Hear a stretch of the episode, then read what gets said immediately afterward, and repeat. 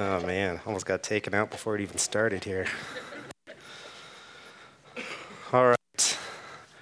Um, I'm Alex. I'm one of the elders here at Common Ground. Um, Derek, who you know is usually up here speaking, is, uh, I believe, on his way back from Disneyland with the family right now. So um, I get the privilege of being here before you guys today.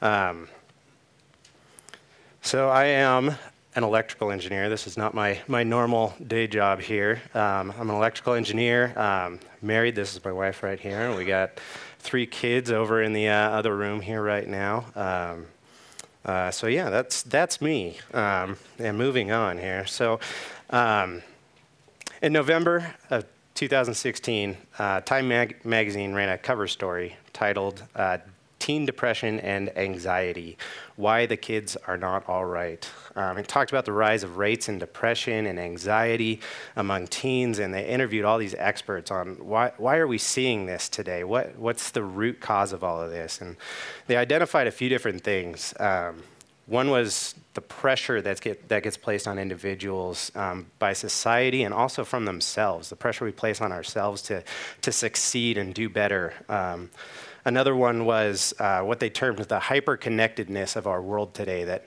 every single bad thing that happens, we know about it like that. You know, we see every single bad thing instantly because of the 24/7 news coverage and social media and all of this stuff. Um, and the last one that they identified was the, the isolation and the self-focus that, that tends to come along or can occur, um, especially with the social media. Um, but really, I mean, you probably didn't need me or this magazine to tell you about that stuff. We all see that every day, and we see how it impacts us. We see how it impacts our friends, our day to day life. Um, and in fact, I, I mean, I, I came up with, with the introduction to this message this week because of my own anxieties and worries that I was going through, uh, my own self focus that was kind of pulling me down. And God just kind of turned to me, turned me one day and said, You know, you're writing this message about this. Why don't you go read that verse for yourself? You know, just you're so focused on writing this message and making it so perfect. Why don't just read it for you for once? Um, and so, um, when we look at these things, oftentimes the world's answer to this is is to kind of focus on you for a bit. Um, take some time and just just really focus on you, and you'll get out of that. And but I knew that couldn't be the answer because that was a part of the reason I was in there. I was focused on myself. I was focused on my anxiety, and I was focused on all these shortcomings that I felt. And so the answer um, was not to focus on me. The, the, answer was to look to something bigger than me, something outside of me. Um, John Piper says it this way He said, We are all starved for the glory of God, not self. No one goes to the Grand Canyon to increase self esteem. Why do we go? Because there is greater healing for the soul in beholding splendor than there is in beholding self. And we're going to see in these verses today um, the biggest thing that we can behold, the most important thing that we can behold outside of ourselves. So if you'll turn today to uh, Colossians 1, we're going to be going through verses 19 to 23. That'll be page 1086 if you're using the Bible in front of you there. If you got your own Bible, you're on your own. Hopefully, you can make your way there.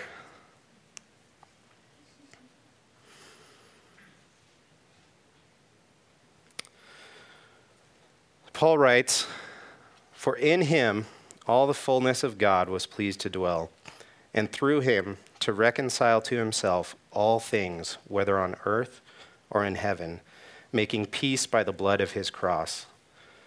And you, who were once alienated and hostile in mind, doing evil deeds, he is now reconciled in his body of flesh by his death, in order to present you holy and blameless and above reproach before him. If indeed you continue in the faith, stable and steadfast, not shifting from the hope of the gospel that you heard, which has been proclaimed in all creation under heaven and of which I, Paul, became a minister. Father, I thank you. I thank you for these words that you have given us this morning, Lord. This, um, this item to focus on that is so, so much bigger than ourselves and so far above ourselves, Lord, to, um, to pull us away from ourselves and to focus on you, God. Father, I pray that you just uh, use these words this morning to speak to everybody in here, myself included, God, that um, we would grow um, just in love and adoration of you and in awe of you and what you have done, Lord. In Jesus' name, amen. Now, much of the reason behind Paul writing this letter to the Colossians was to counter a lot of false teaching that was coming into the church at that time. Um, he was an apostle, uh, an apostle, which gave wow, that was a good one, um, which gave him a lot of authority to speak into these false teachings that were coming in. Um, and a couple of the main points that these false teachers were attacking um, were the person and work of Jesus. Who is Jesus, and what did he do? and who are we in light of that? And they were just really attacking these few issues. So Paul writes, For in him all the fullness of God was pleased to dwell, and through him to reconcile, that is, to, to restore the relationship to himself, all things, whether on earth or in heaven, making peace by the blood of the cross.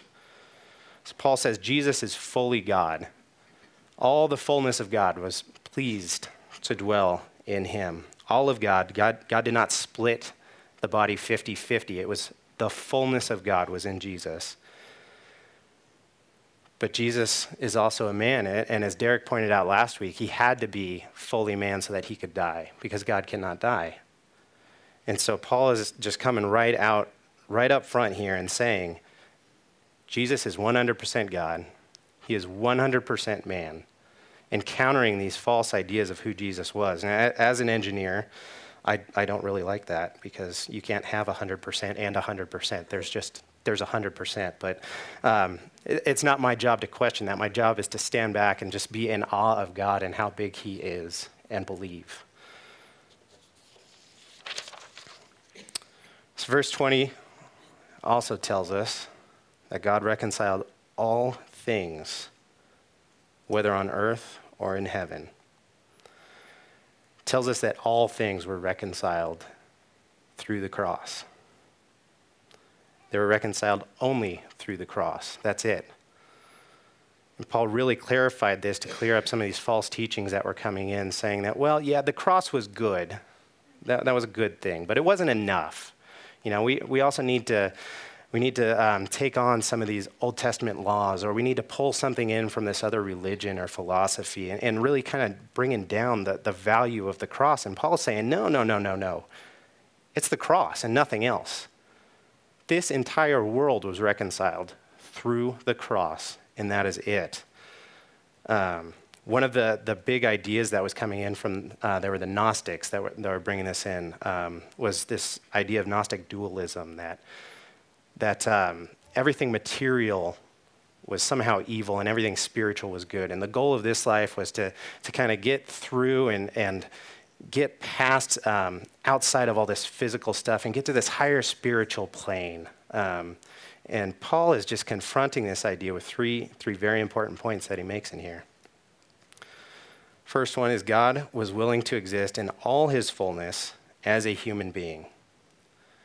God himself did not think it below himself to exist as a human.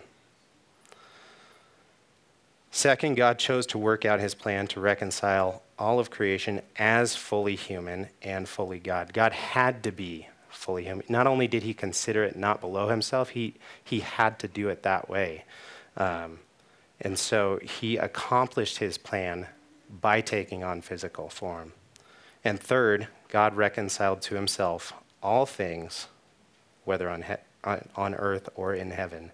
Not every spiritual thing, everything was reconciled at the cross, physical things included.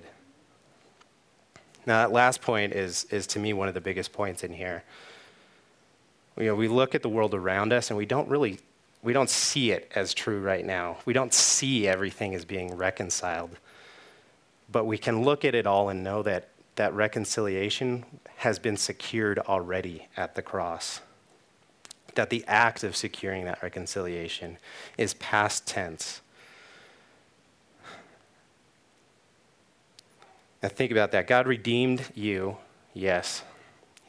But it's even bigger than that. You know, we, we like to think about God died on the cross for me. And that's great. That is amazing news, and it is true. It's just not amazing enough.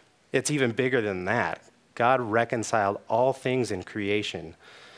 Um, the new heavens and the new earth that are talked about in Revelation, where there's no longer any disease, no longer any crying, mourning. There's no insane world leaders with nuclear weapons. There's no natural disasters, fires that burn 8,400 homes and kill 42 people, hurricanes that just ruin entire cities. All of that is reconciled at the cross. And we're so easily exposed to all of this evil, you know, all the time. Like that was that hyper connectedness that the art- article talked about. That 24 7 just news coming in of all these awful things that are happening. But all of that is reconciled at the cross. Now, reconciled, it, it, doesn't mean that we're just, we're, we get through these things and we get to the end of it and we look back and go, ah, oh, that, that was awful. But yeah, it was, it was worth it, you know? It's, yes, it, is worth it, but it's even bigger than that. It means we're going to get to the end and we're going to look back at that and we're going to understand how God used every single one of those things to bring about greater glory and joy. Evil was so thoroughly defeated at the cross that even evil will be turned to joy. Tim Keller, um, author and pastor, he, he illustrated this when he talked about a dream he had where he lost his whole family in this dream. And it was just a, an awful, awful experience in that dream. And then he woke up to see his family still there, and he rejoiced all the more, having once lost them, but now having them back again. The cross, it's the same thing.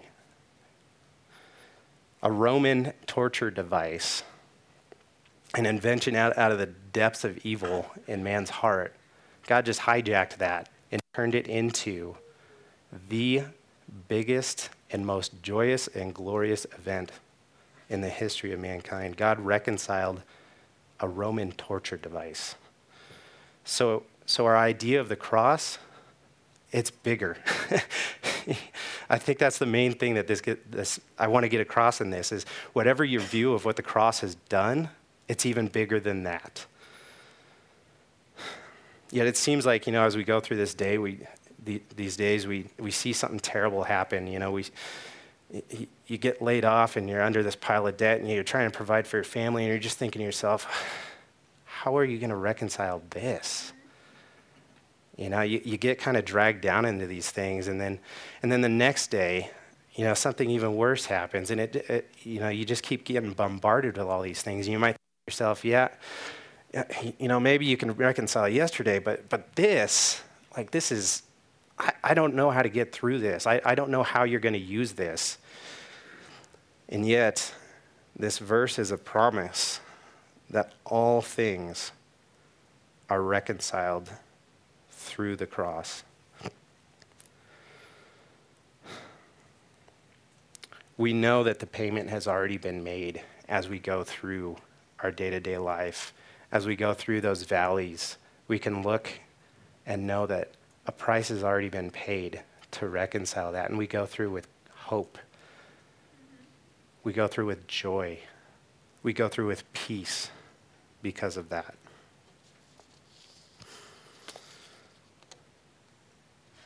And I think we often uh, kind of underestimate the power of the cross because we don't really understand the magnitude of the evil that it overcame. That you go back to the garden, and Adam and Eve sinned one time.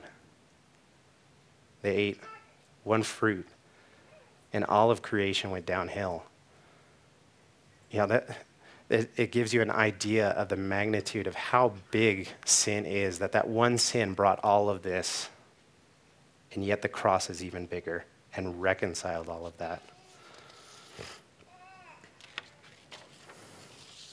So, no matter how dark the view in front of you looks, you can always look forward to the brightness of the cross.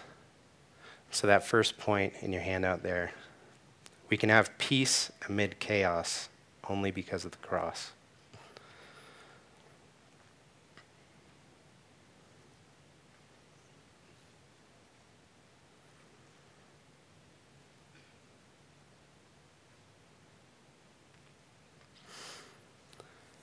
In verse 21, Paul writes, And you, who once were alienated and hostile in mind, doing evil deeds, he has now reconciled in his body of flesh by his death, in order to present you holy and blameless and above reproach before him.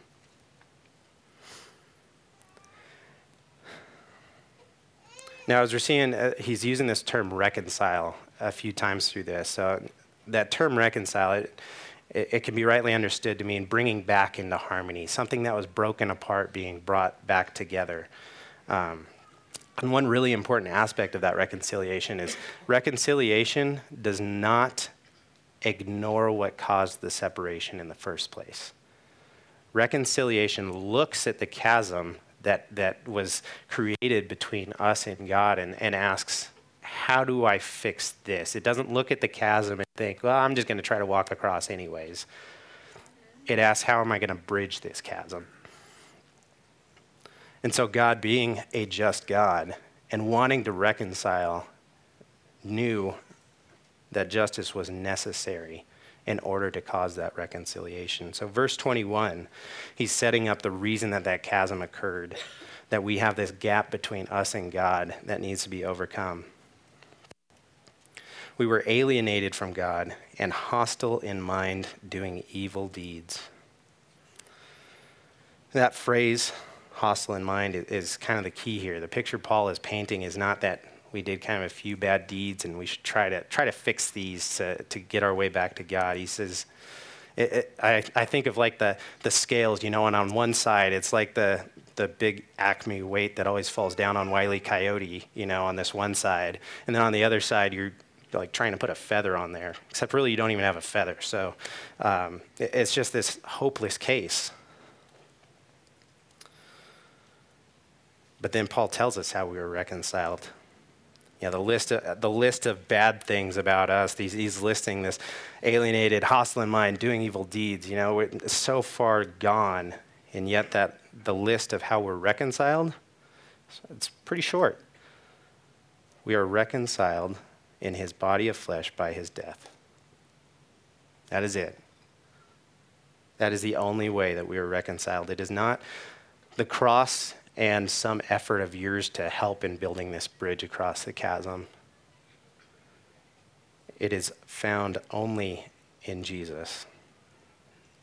So, your, your next point on there is your hope is not found in you.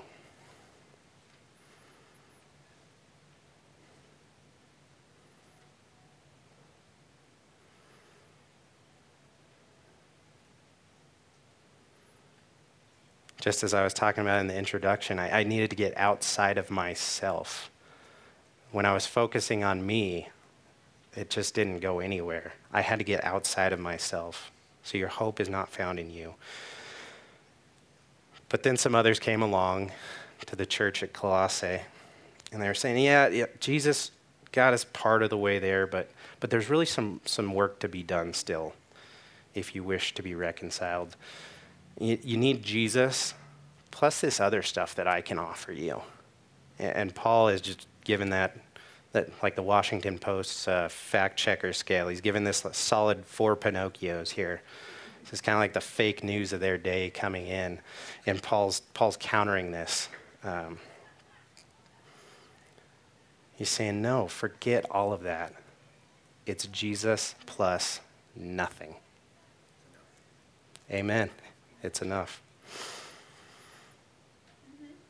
And we see some similar ways in which the cross is minimized today. Um, we don't see too often um, kind of this throwing the Old Testament law on or um, stuff like that, although it comes up. Um, but we do see it in a few ways today. There's, there's one view that looks at the cross and calls it divine child abuse, that it, that it wasn't really necessary, and at most it just kind of showed Jesus was willing to suffer for us and give us kind of an example of how to live. You know, that, that's really all it is. But that completely misses the point of there was a real price that had to be paid, and the cross paid it.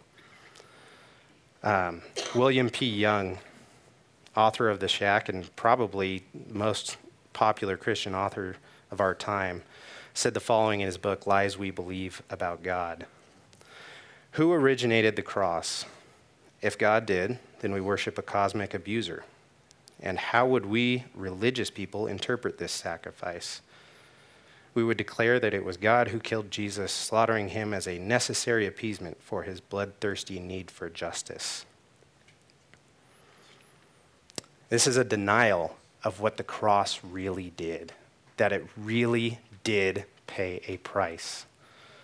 Now, the point is not the shack. I'm sure many of you have read the shack. Um, the point is not that. The point is we need to be careful where we get our theology from, whether it be a book or a speaker or, or wherever it comes from. We need to be sure that we're filtering that through Scripture. Um, just as the Colossians were, were going back to Paul and saying, hey, we've got these ideas coming in. We just, we need some guidance. You know, we, we hear these ideas come in and we need to go back to, the, to Scripture and say, does this, does this line up? And so what does the Bible have to say about this? Um, Isaiah, prophesying about the cross, says in Isaiah 53:10, "Yet it was the will of the Lord to crush him. He has put him to grief." when his soul makes an offering for guilt. Isaiah says very clearly it made an offering for guilt, it paid a price, it atoned for sin. In Isaiah, in the Old Testament. So, this view really misses the power that is in the cross. It minimizes the cross when it really it constantly needs to be maximized. We, we constantly need to understand it's even bigger than we understand. And another common way you see the cross minimized today is when somebody will say, well, you just need to be a good person. You know, that, that's really what this life is about. Be a good person, help others out, and you'll get to heaven. It'll be all right. And this view also denies that there is a gap there. This, this view tries to just walk across the gap without the bridge. And it's a really easy view to hold. I, I, held that before I became a Christian. It doesn't really challenge anybody. It, it, it you, you, can be friends with everybody and hold that view. Nobody's going to um, go against you. And so, and it also gives us some control over it. You know, we, we have a little bit of control in our salvation at that point. You know, we can lie on our taxes a bit here, sleep around a bit there, and then give some money to a good cause and, and feel good about ourselves. And it doesn't work like that.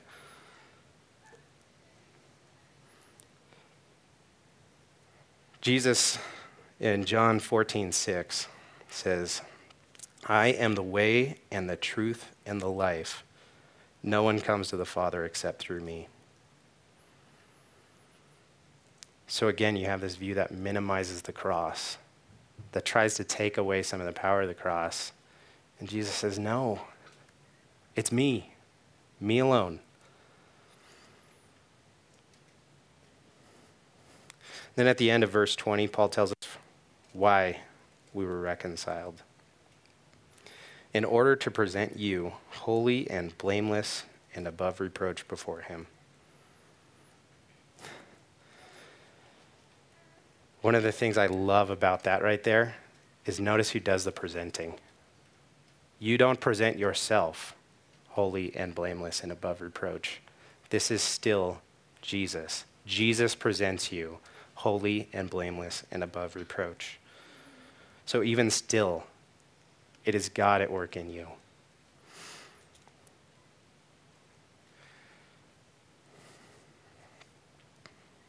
So, whole, um, blameless and above reproach. I think we have a pretty good understanding of what that is. You know, um, we are without sin. We are made clean. Um, but what, is it, what does that term holy mean?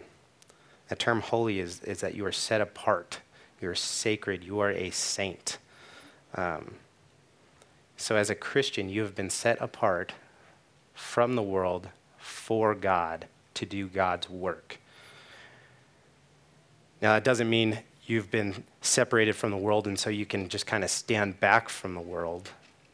That means that you've been set apart for, you have been set apart for God's work in the world. So, your next point on your handout or on your phone, whatever you're using there, is holiness does not mean you avoid the darkness. It means you, it means you go into the darkness because you've been made light.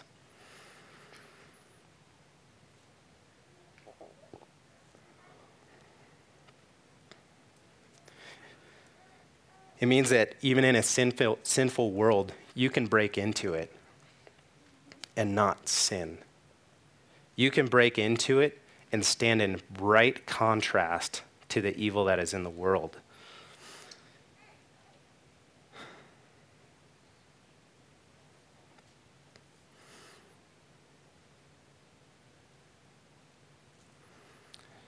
So, the question with this is Have you seen Jesus working in your life to bring this about, to, to make you more holy, more blameless, more above reproach? You know, uh, this isn't going to be finalized until we get to heaven, but there is this sanctification, this, this process through our life where Jesus makes us more and more and more like Him.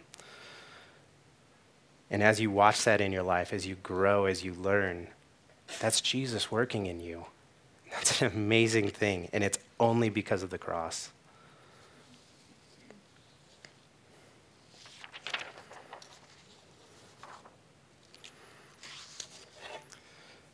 The last verse, he says, If indeed you continue in the faith, stable and steadfast, not shifting from the hope of the gospel that you heard, which has been proclaimed in all creation under heaven, and of which I, Paul, became a minister.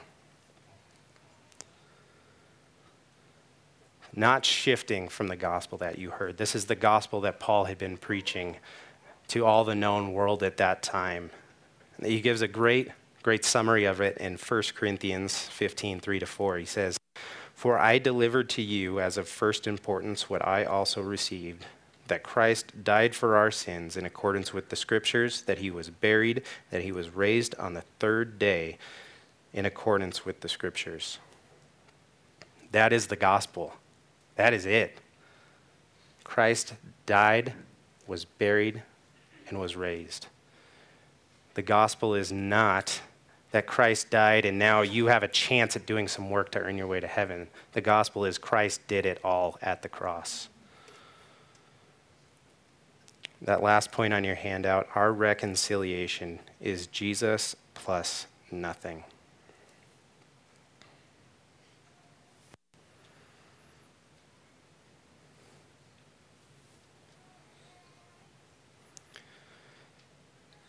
So if you haven't seen Jesus' work in your life, that, that sanctification, that growth, the learning, go back to the root of it the simple gospel.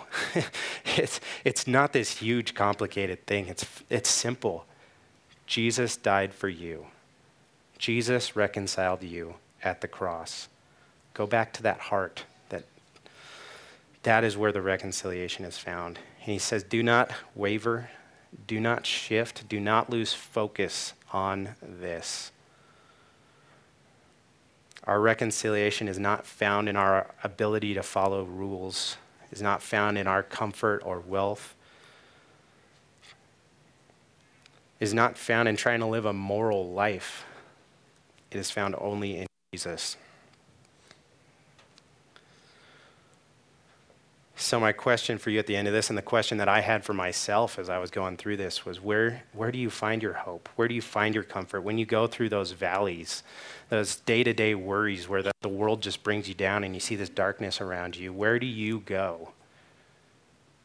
Do you go to yourself, or do you focus on the cross?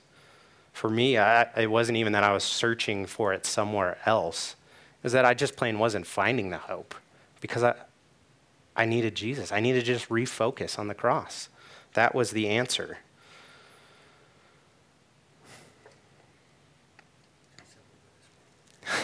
Too simple. I agree.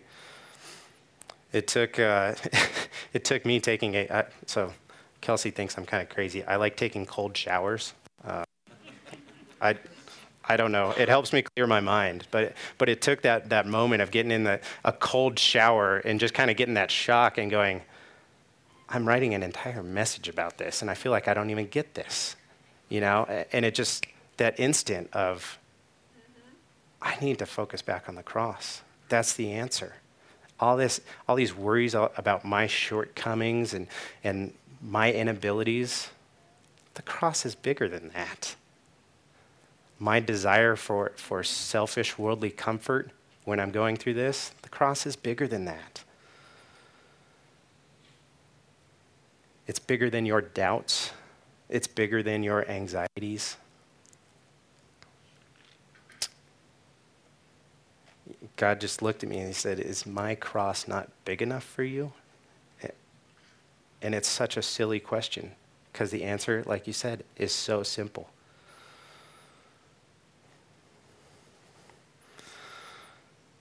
C.S. Lewis said in Mere Christianity If I find in myself desires which nothing in this world can satisfy, the only logical explanation is that I was made for another world.